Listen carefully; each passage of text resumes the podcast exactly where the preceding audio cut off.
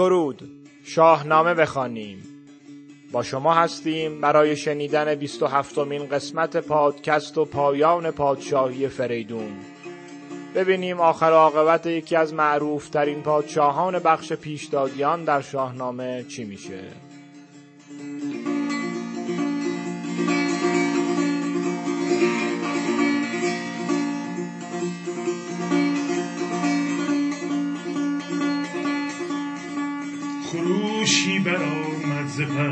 سرا که این پهلوانان فرخنده را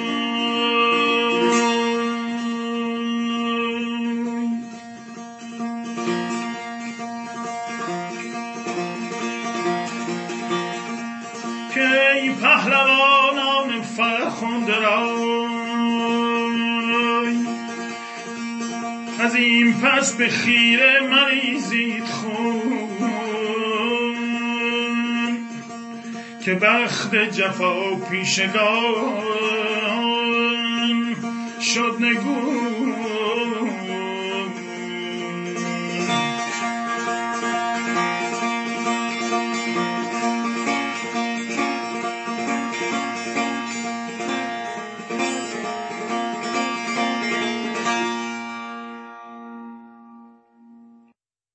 در قسمت قبل شنیدیم که منوچهر بعد از نبرد با سلم و تور نامه‌ای برای فریدون نوشت و داستان جنگ دو روزه رو براش بازگو کرد.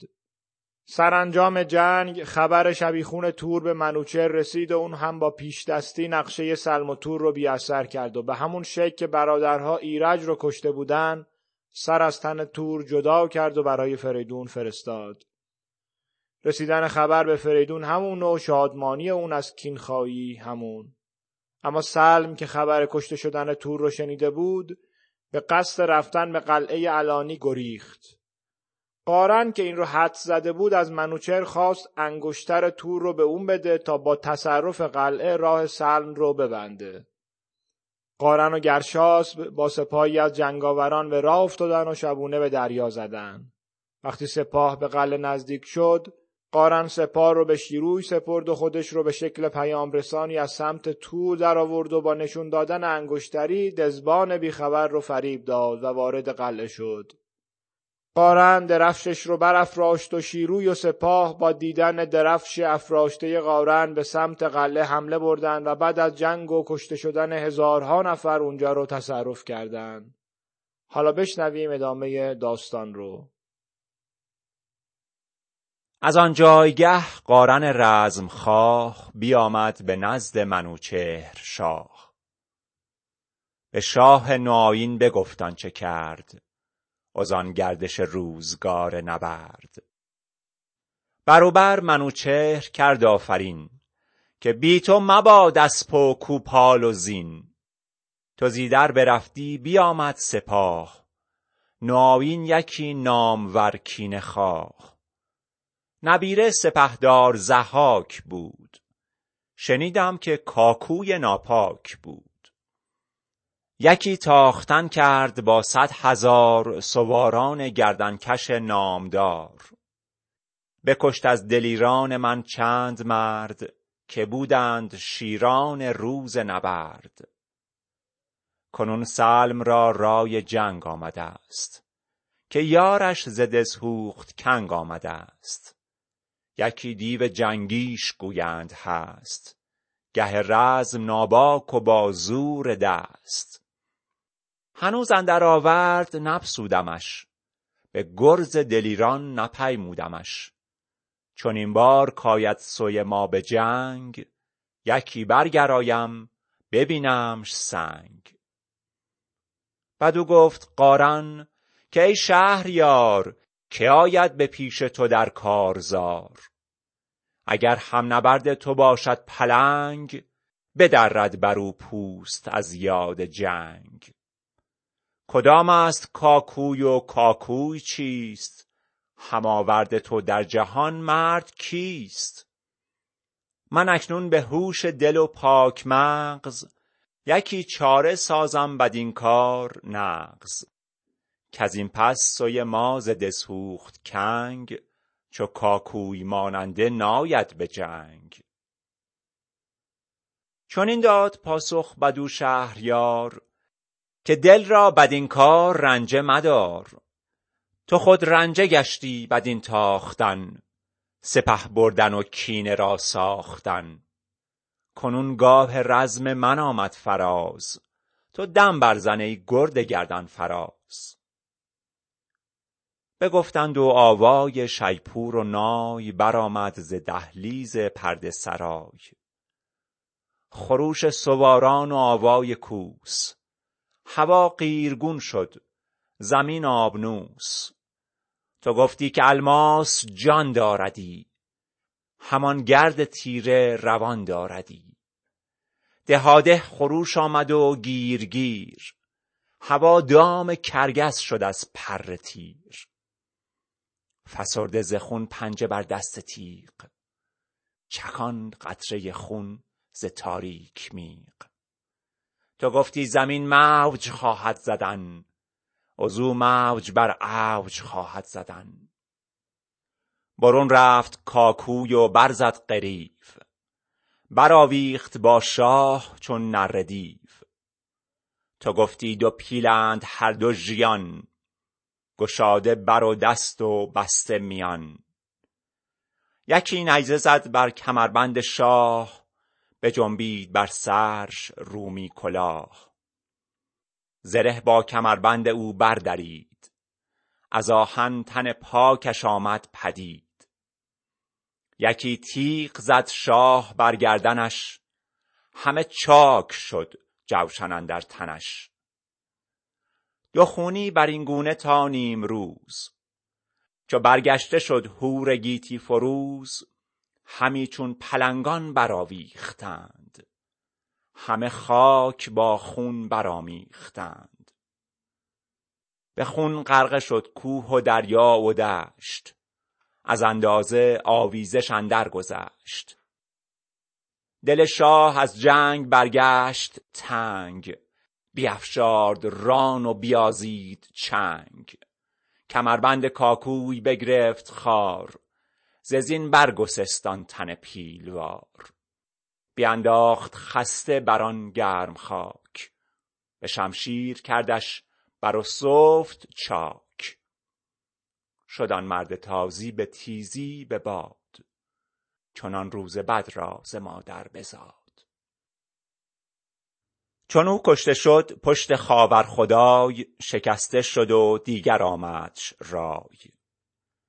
تهی شد ز کینه سر کینه دار. گریزان همی رفت سوی حصار. پس اندر سپاه منوچهر شاه دمان و دنان برگرفتند راه. چنان شد ز کشته و خسته دشت که پوینده را راه دشخوار گشت. پر از خشم و پر کینه سالار نو نشست از بر چرمه تیزرو بیفگند برگستوان و بتاخت. به گرد سیه چرمه اندر نشاخت. رسید آنگهی تنگ در شاه روم. خروشید کای مرد بیداد شوم. بکشتی برادر ز بهر کلاه. کله یافتی چند پویی به راه. کنون تاجت آوردم ای شاه و تخت. به بار آمد آن خسروانی درخت. ز تاج بزرگی گریزان مشو. فریدونت گاهی بیاراست نو. درختی که پروردی آمد به بار. ببینی برش را کنون در کنار. گرش بار خار است خود کشته ای وگر پرنیان است خود رشته ای همی تاخت اندر این گفت گوی یکایک به تنگی رسید اندر اوی.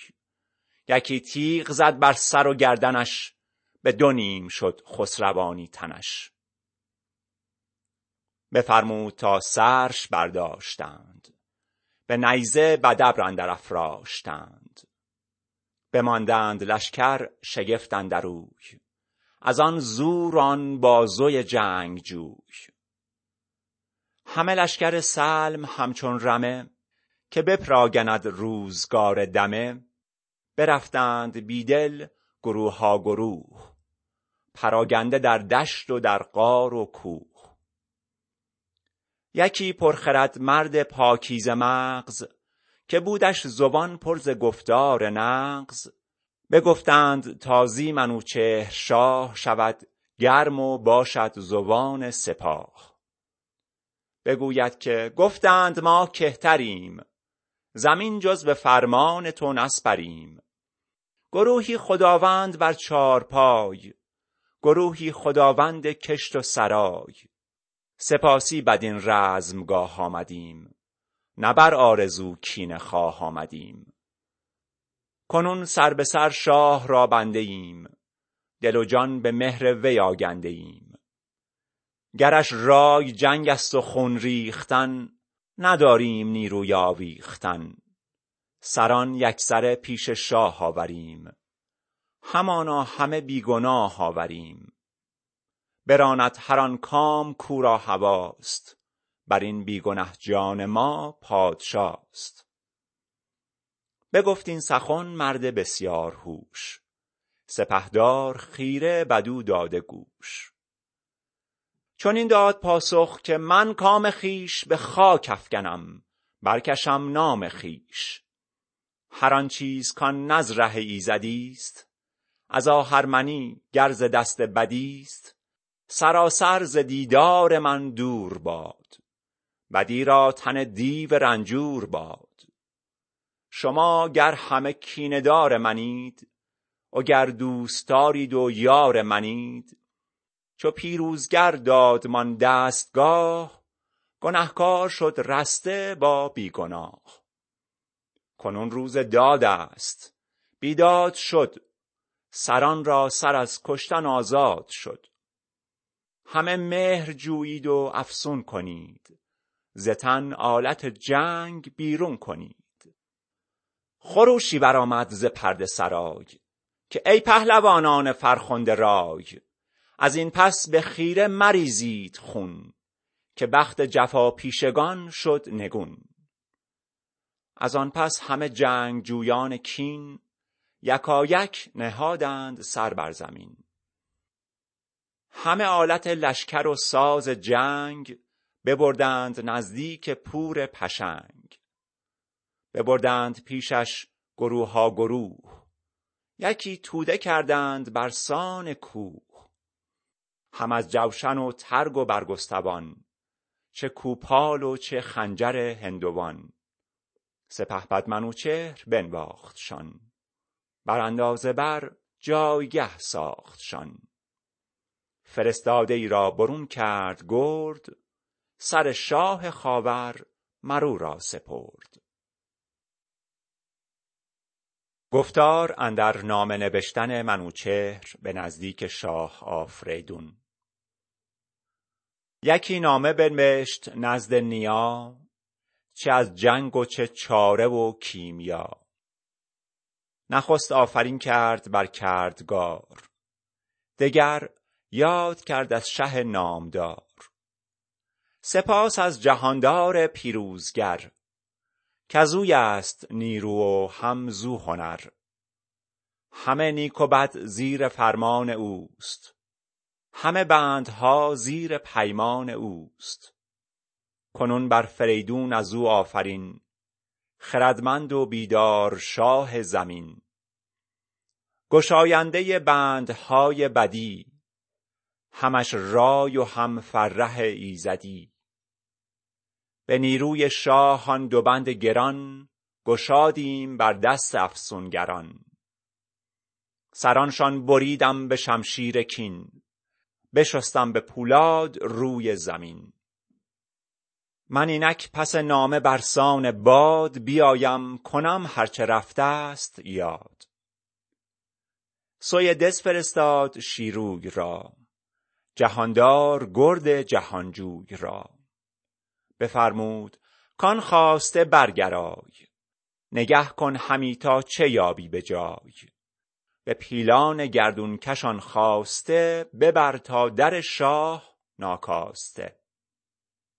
بفرمود تا کوس و رویینه نای برآمد ز دهلیز پرده سرای. سپه را دریا به هامون کشید ز چیندز سوی آفریدون کشید. چون آمد به نزدیک تمیشه باز نیا را به دیدار او بد نیاز. برآمد ز در ناله کرنای. سراسر بجنبید لشکر ز جای. همه پشت پیلان به پیروزه تخت بیاراست سالار پیروزبخت چه با مهد زرین به دیبای چین به گوهر بیاراسته همچنین. چه با گونه گونه درفشان درفش جهانی شده سرخ و زرد و بنفش. ز دریای گیلان چون ابر سیاه دمادم به ساری رسیده سپاه. به زرین ستام و به زرین کمر به سیمین رکیب و به سیمین سپر ابا گنج و پیلان و با خواسته پذیره شدن را بیاراسته. همه گیل مردان چو شیر یله ابا طوق زرین و مشکین گله. پس پشت شاه اندر ایرانیان. دلیران و هر یک چو شیر ژیان. به پیش سپاه اندرون پیل و شیر. پس زنده پیلان یلان دلیر. درفش فریدون چون آمد پدید سپاه منوچهر صف برکشید. پیاده شد از اسب سالار نو. درختی نوایین پر از بار نو. زمین را ببوسید و کرد آفرین بر آن تاج و تخت و کلاه و نگین. فریدونش فرمود تا برنشست. بپرسید و بسترد رویش به دست. پس آنگه سوی آسمان کرد روی. که ای دادگر داور راست گوی. تو گفتی که من دادگر داورم به سختی ستم دیده را یاورم. همم داد دادی و هم یاوری همم تاج دادی هم انگشتری. بفرمود پس تا منوچهر شاه نشست از بر تخت زر با کلاه. سپهدار شیروی آن خواسته به درگاه شاه آمد آراسته. بفرمود تا خواسته پادشاه ببخشید یکسر همه بر سپاه. چون این کرده شد روز برگشت و بخت. بپژمرد برگ کیانی درخت. فریدون بشد نام او ماند باز. برآمد چنین روزگاری دراز. همه نیکنامی به و راستی. که کرد ای پسر سود در کاستی. منوچهر بنهاد تاج کیان. به زنار خونین ببستش میان. بر آیین شاهان یکی دخمه کرد چه از زر سرخ و چه از لاژورد نهادند زیر اندرش تخت عاج بیاویختند از بر عاج تاج. به پدرود کردنش رفتند پیش چنان چون بود رسم و آیین و کیش. در دخمه بستند بر شهریار شد آن ارجمند از جهان. زار و خوار جهانا سراسر فسوسی و باد. به تو نیست مرد خردمند شاد. خب پادشاهی فریدون هم به پایان رسید. شاهی که جهان رو کامل در اختیار داشت و با تقسیم اون بین پسرهاش آتش فتنه به پا شد که هر سه تا پسر اون رو از پای درآورد. بنابر روایتی در مینوی خرد قرار بر این بوده که فریدون به همراه جم و کاووس جاودان بشه. اما اهریمن اون رو میرا کرده و در جای دیگه هم میگه نیامدن جم و فریدون و کاووس و دیگر سرورانی که از ایزد نیرو و قدرت یافتند به بهشت و نیز این که نسبت به خدای خیش ناسپاس شدند به سبب این بود که خرد به آنان کم رسیده بود. خطای جم و کاووس مشخصه. حالا در توجیه این که چرا فریدون در کنار اونا اومده این حد زده میشه که تقسیم دنیا بین سه فرزند و پراکندن تخم کینه در میان آدمیان گناه محسوب میشه. تا جایی که سعالبی میگه فریدون مرتکب اشتباه شد و از روی هوا و هوس و نه تدبیر فرزند کوچکتر را بر فرزند بزرگتر ترجیح داد. البته فردوسی این تعبیر رو برای فریدون قائل نیست و اصلا لقب فریدون تو شاهنامه فرخه. اگرچه فردوسی به گناه آلوده شدن جمشید و کاووس رو میپذیره. ببینید تا جم و کاووس شاه چه کردند که از دیو جستند راه.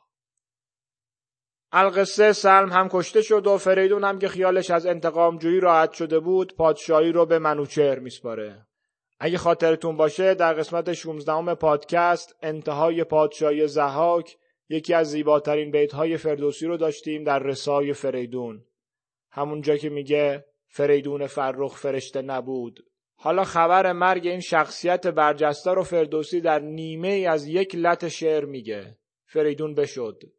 بله بعدتر چند بیتی نحوه خاکسپاری و غم منوچه رو تصویر می‌کنه ولی مرگ فریدون فقط در همین دو کلمه است. و همونجا میگه که چیزی که مهمه اینه که مردم و آیندگان اون رو چطوری به یاد بیارن. پس بلافاصله بعدش میگه نام او ماند باز.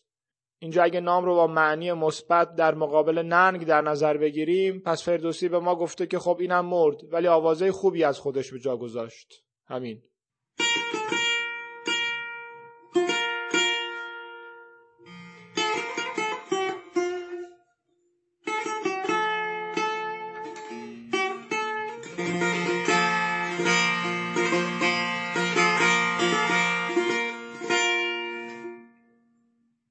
فریدون بشد فریدون بشد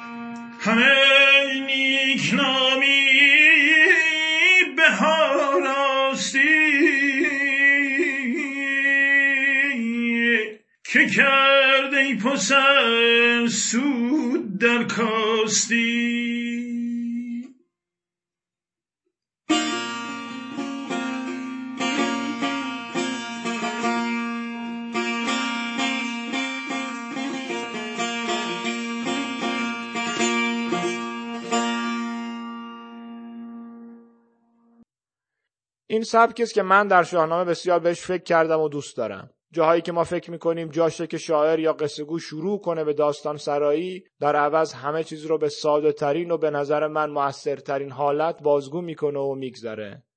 همین روده درازی من الان نشونه این که من چقدر دلم می‌خواسته راجع فریدون در دم مرگش حرف بزنم. و از اینکه فردوسی در این مورد کم گفته سوء استفاده کردم تا خودم کلی بگم. یعنی کسی که داستان سرای اصلی بوده نه تنها در شعرها و با کلماتی مثل سپنج به ما یادآوری می‌کنه که همه چیز در حال گذره و اصلا دنیا محل گذره بلکه در واقع داستان که به انتها می‌رسه به راحتی از فریدون میگذره و میره سراغ قصه بعدی. تو داستان جنگ بزرگ کیخسرو اونجا در دو بیت پادشاه ایدئال رو تعریف می‌کنه. هم از دهش میگه که قبلا فریدون رو مصداق اصلیش معرفی کرده بود و هم از گذشتن میگه. خنک آن کسی کو بود پادشاه کفیراد دارد دلی پارسا. بداند که گیتی و رو بگذرد نگردد به گرد در بیخرد. غیر از اون در نظم و ادب فارسی فریدون نماد درایت و دادگری و نیرومندی بوده که مثالها و نمونه هاش زیاده. در قسمت هفدهم پادکست از اولین هایی که به فریدون نسبت میدند و ارتباطش با جشنهای ایرانی به ویژه مهرگان گفتیم. عنوان ختم کلام بهتر اشاره به نوای گنج فریدون بکنیم که منصوب به باربد و با شعری از منوچهری دامغانی خوب میشناسیمش. بر گل تر اندلیب گنج فریدون زده است. لشکر چین در بهار برکه و هامون زده است. این قسمت هم تموم شد و از قسمت دیگه داستان منوچهر و سام و زال و سیمرغ شروع میشه. ازتون می‌خوام که پادکست ما رو به دوستانی که به شاهنامه یا حداقل این داستان علاقه دارن معرفی کنین تا توی این چند قسمت بعد بیان و قصه رو با کمی هواشی و توضیحات گوش کنن. نظرها و انتقاداتون رو هم از ما دریغ نکنید. راه های ارتباط با ما در توضیحات پادکست هست. خیلی خوشحال میشیم ازتون بشنویم و بخونیم.